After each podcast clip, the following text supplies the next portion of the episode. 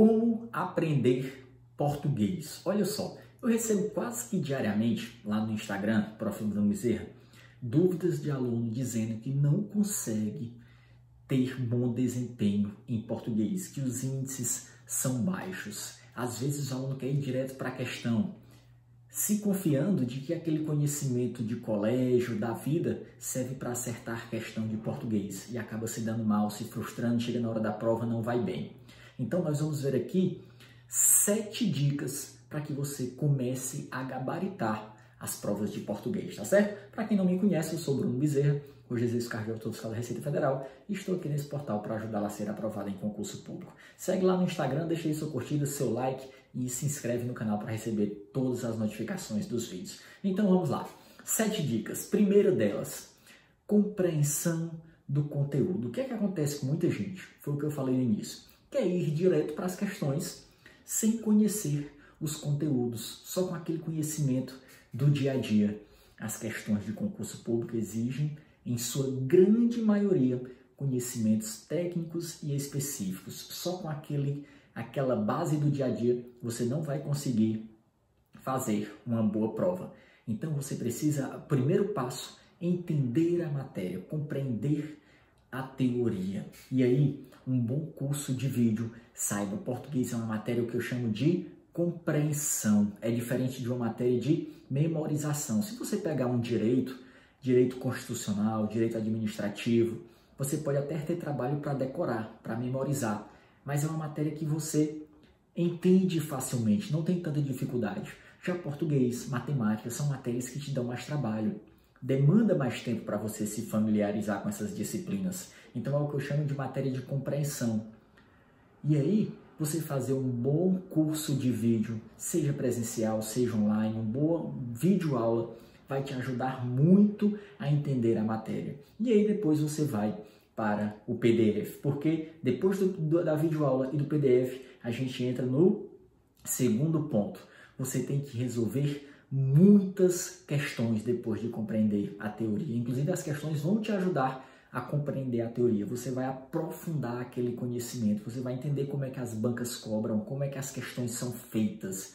Isso é fundamental. Se você tem dúvidas, se você consegue iniciar direto pelas questões, o que o pessoal chama de estudo reverso, quando ele começa pelas questões, depois vai ler o comentário do professor e tentar entender a resposta, faz um simulado, faz um simulado no início dos estudos. Se você não for tão mal, talvez você consiga fazer o estudo reverso. Mas se você sofrer muito, não tiver um índice de acerto bacana, é melhor você começar pelo ponto 1, um, pelo estudo da teoria, e depois você vai para as questões, tá certo? Isso é fundamental. Questões é um dos pontos fundamentais e é o segundo ponto. Terceira, terceira dica. Faça uma compilação, um resumo dos assuntos mais importantes e que são mais complicados para você.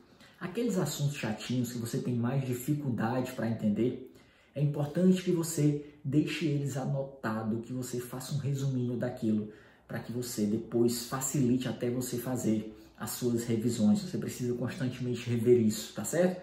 Agora, às vezes, tem em mente, fazer resumo não é você transcrever o que está na sua gramática, o que está no seu material, para o seu caderno, para o Word, seja para onde for você fazer o material de revisão. Se você não souber fazer, não conhecer muito bem a matéria, talvez seja melhor você pegar um resumo pronto por um professor, um mapa mental, e a partir disso você vai anotando suas observações, acrescentando outros detalhes, para que isso fique personalizado para a sua realidade e você consiga compreender melhor essa matéria, tá certo? Entramos agora na quarta dica, fica ligado. Especialização nos assuntos mais cobrados. O que, que acontece? Todas as bancas é, têm uns assuntos preferidos.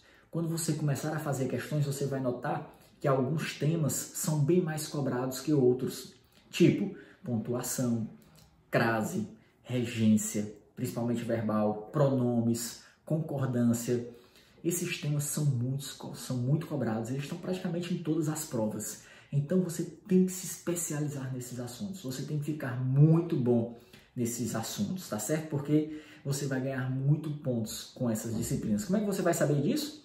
Se ligando do que é que é mais cobrado reiteradamente, porque varia de banca para banca, de concurso para concurso. Eu sempre coloco lá no Instagram, no Prof. Bruno Bezerra, o que eu chamo de top 5, que são os cinco assuntos mais cobrados dentro de cada matéria. Então vai ter lá português, acesso que gosta de cobrar mais esse assunto, depois esse, depois aquele. Confere lá depois no Instagram que você vai ver os top 5 dos assuntos mais cobrados, dos mais diversos concursos, das mais diversas bancas.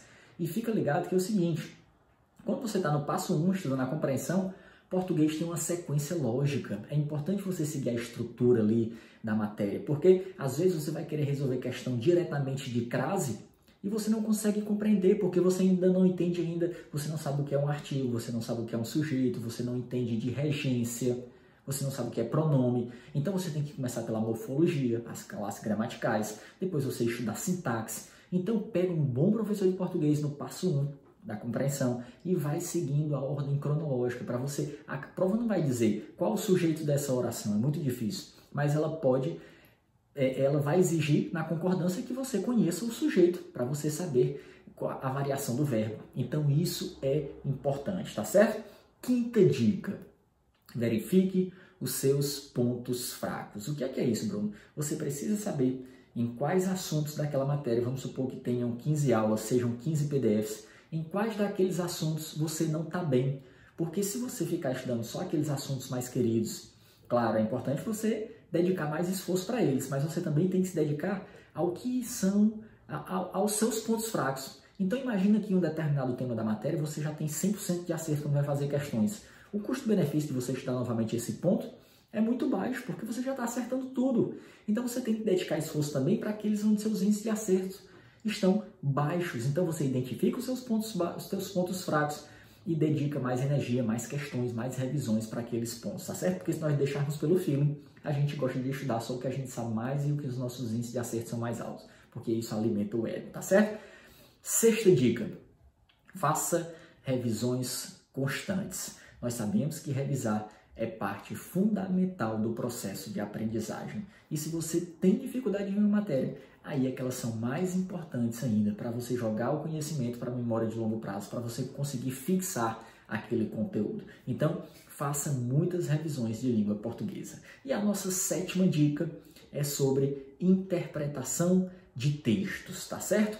Olha só, muitas provas, a grande maioria cobram muitas questões de interpretação de texto e não tem segredo. Você vai precisar de uma coisinha, você vai precisar de treino, constante. Se você não acerta as questões de interpretação de textos, separe um horário no seu ciclo, no seu cronograma de estudos, toda semana, para que você treine questão de texto. Isso é fundamental, tá certo? Se for possível, foque logo na banca do seu concurso, já está definida, porque você vai saber exatamente o que o examinador prioriza em seus questionamentos.